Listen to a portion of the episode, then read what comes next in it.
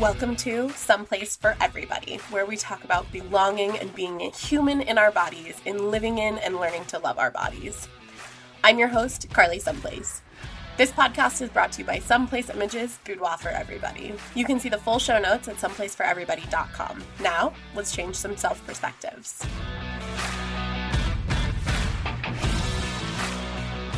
Hey y'all, this is Carly Someplace.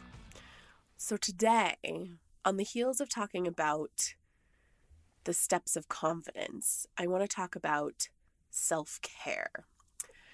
And I think that a lot of self care and self love tend to be buzzwords that go hand in hand.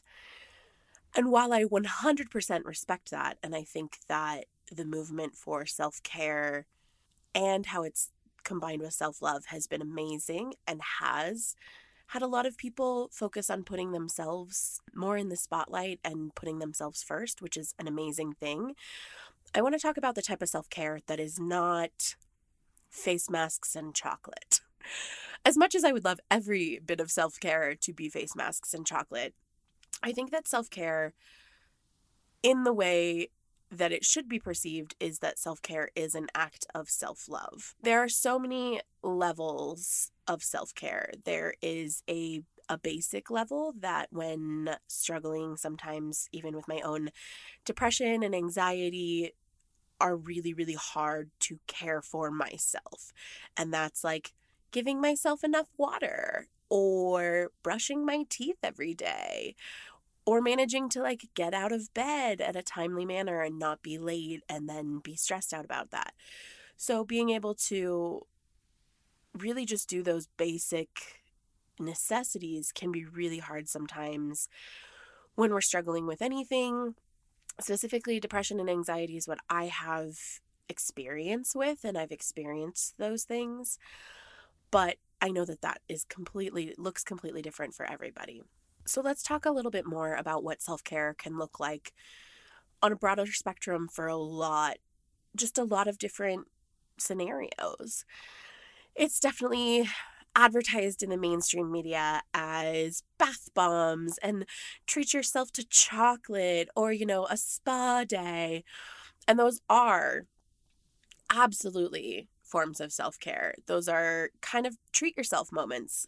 They're very valid in self care, but they're not everything because self care still does need to be starting with the basics. So, taking care of yourself. And that can look a lot of different ways.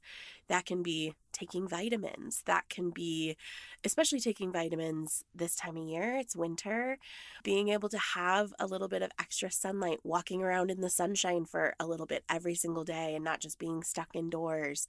There's so many small aspects of caring for ourselves that are so incredibly important and not really emphasized within the world of self-care because they don't they're not pretty and shiny. If somebody was like, if you just walk around in the sunshine for 10 minutes a day, you'll feel better. You'd be like, yeah, but that's not okay, cool, but that's not bath bombs and that's not, you know, those type of things. And it's completely understandable to to not look at things like that as self-care. Again with when i'm depressed it's really hard for me to get up and and i feel like the biggest one that i struggle with is brushing my teeth which is such a a simple act but it takes so much effort in my brain sometimes but it is a very very simple act of self-care. I am caring for myself. I am cleaning my teeth. Same with again when i'm depressed washing my hair is really hard i'll throw this out there that since i have brightly dyed hair it doesn't get washed as often as maybe other people's, but it's definitely still a process and it's something that I can neglect sometimes. And that ends with, you know, me not feeling great about myself in multiple aspects and being able to do that act of self care is going to change my attitude about myself, about how I feel, about how I look, about how I just feel in general. And so those are the type of self care acts that people really aren't talking about. And I want to throw a few bigger ones out there that are really big topics. And I think that if we have to look at some tiny silver linings of 2020. Even though I know it's 2021. Yes, I'm aware. It still feels like 2020. if we have to look at some aspects of 2020, being at home, working from home, being stuck at home, gave people a little bit more of prioritization of self when it came to expanding their hours to work things. And mind you, I don't have kids. I don't know what it's like to have to homeschool and work from home and do all of that at the same time. And I'm sure that that was, I commend anybody who did it because I, I just can't even imagine. But also with 2020, we saw the rise of TikTok.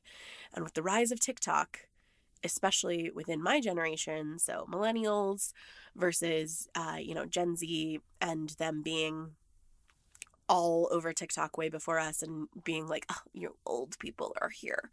So, with the rise of TikTok, there's so much to be learned from TikTok. And there's so many people on TikTok who have made mental health more accessible. There's a lot of therapists on TikTok. There's a lot of people who are there and giving free education in one to three minute bite sized bits. And it's absolutely amazing. And I think that it's helped a lot of people to really realize that they're not alone. And in some cases, and I've had this, you know, just with some friends personally, being able to see these things on TikTok that are being discussed and talk about, they then reached out and went to therapy and found a real therapist for themselves, not, you know, a therapist on TikTok who's speaking to the masses, but somebody who they were interacting with on a regular basis. And being able to have this connection and being able to untangle your thoughts with a therapist was highly beneficial. I think that therapy is huge, one of the best acts of self care that anybody can do because it's taking our problems and our thoughts and our feelings about thoughts, our feelings about other people, our feelings of everything. And in some cases, even being able to wrestle with if we need medication for ADHD or bipolar or depression or anxiety or any of these things, and being able to take these and take them to somebody who is trained to help you with them instead of just struggling with our own demons. And this act of self care, of, of making a choice to go to therapy, and I'll say there's accessible options for therapy in the way of even if you can't go see a real person, there are options like BetterHelp and different mental health apps where you're going to be connected with a therapist who you can actually talk to from your own home, from a safe space, from wherever you are. And I'm going to throw this out there that one of my favorite nonprofits to work with, Punk Rock Saves Lives, who is just an amazing organization. Um, Punk Rock Saves Lives focuses a lot on mental health, and they've actually made it so that you can have accessible access to care through a couple of those different apps at a discounted price for a little while um, to get into therapy and to make that financial step a little bit easier. I can link that in the show notes so that you guys can have access to that as well. And I'm just going to go ahead and throw it out there. Thanks to Tina and thanks to Punk Rock Saves Lives for even working on getting access things to access to things like that because it's so incredibly important. It's such a huge part of self-care. So, while I could go on about therapy and different things like this for quite a while, I want to have some actionable steps for you to kind of prioritize your self care. And it takes a lot of taking a really good hard look at yourself, which can be a little bit intimidating sometimes. I won't lie, I, I don't enjoy doing it all the time. But my first question for you, and something that I would really like you to think about and figure out exactly what works best for you, is what is one act of self care? It can be big, it can be small, it can be anything that I can do daily that will improve my overall mental well being and care for my body. This could be anything. This could be anything. This is, you know, brushing your teeth for a full two minutes. This is just changing things within a routine to better care for yourself in one way or another. And how can you change one small thing in your daily routine that is going to be a better act of self care for you? Like I said, it could be big, it could be small, it could be anything you want. But think about it. Think about what one thing would be for yourself that improves overall what you need. The second part of this is what is one thing that you can do this week? And this doesn't have to be a part of your daily routine. This could be just something to get off your plate to help care for yourself. And that could be that could be spending time relaxing. That could be scheduling an hour into your schedule this week to read a book or just sit and do nothing. And I highly encourage you to not scroll on your phone during that time, but to spend time unplugged if that's what you're going to do. It could be a bath, it could be cooking dinner, it could be this looks different for everybody. So, one thing this week that you can do that is an act of care for yourself, be it relaxation, be it a long walk, be it a girls' night with friends, be it something like that. What is one thing that you can do this week that doesn't have to be part of your daily routine that will vastly improve your mood or anything? And the third question on an even broader spectrum is what is one thing this month that you can do that brings you care and comfort? And I think that looking at both of those words, care and comfort. What is something you can do? Could it be you've been meaning to replace your bed sheets for forever and you need a new set? Could it be that?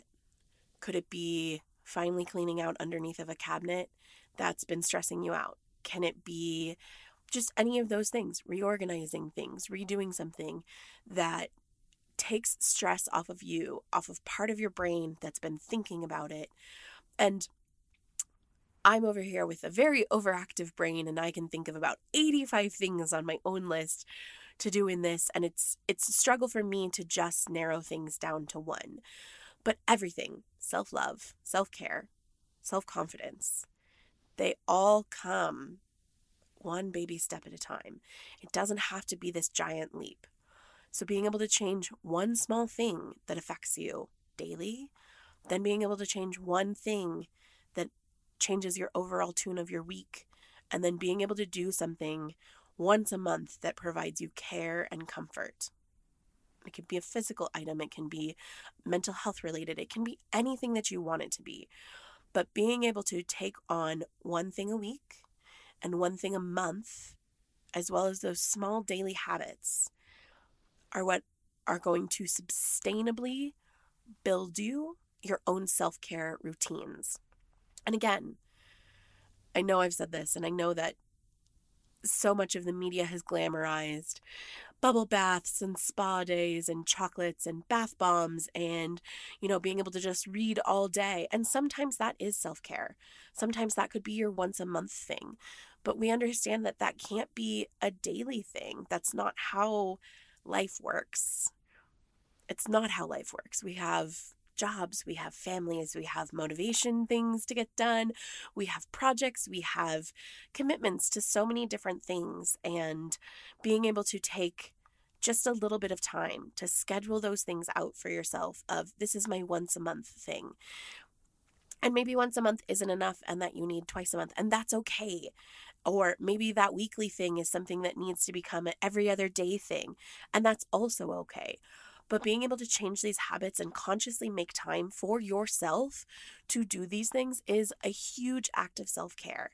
And that self care is, again, caring for yourself, caring for yourself physically and mentally and emotionally, caring for yourself and how that presents it for you. It's extremely important. And like I said, they're all baby steps. This isn't just a rush into it immediately, being able to change everything all at once. It doesn't work that way. It doesn't stick that way. It doesn't ever really come to fruition that way because it's hard to change everything at once. So when you take baby steps and you care for yourself in baby steps, eventually those baby steps build up and you're going to be caring for yourself more and more and it is going to become routine and it's going to become habit and in that you then can look at bigger things and then maybe it is that you want to take a bubble bath every day maybe that's it but you have to build up to that point and you have to not let society tell you that these small acts aren't self care because they 100% are. And these small acts are what build up to everything of feeling like we are caring for ourselves. So I encourage you to care for yourself. I encourage you to be kind to yourself every day. And I encourage you to take a deeper look at what self care means to you and follow these steps just a little bit. Thanks so much for listening to Someplace for Everybody. If you loved this episode, would you mind leaving me a review in your favorite podcast app and subscribe to the show?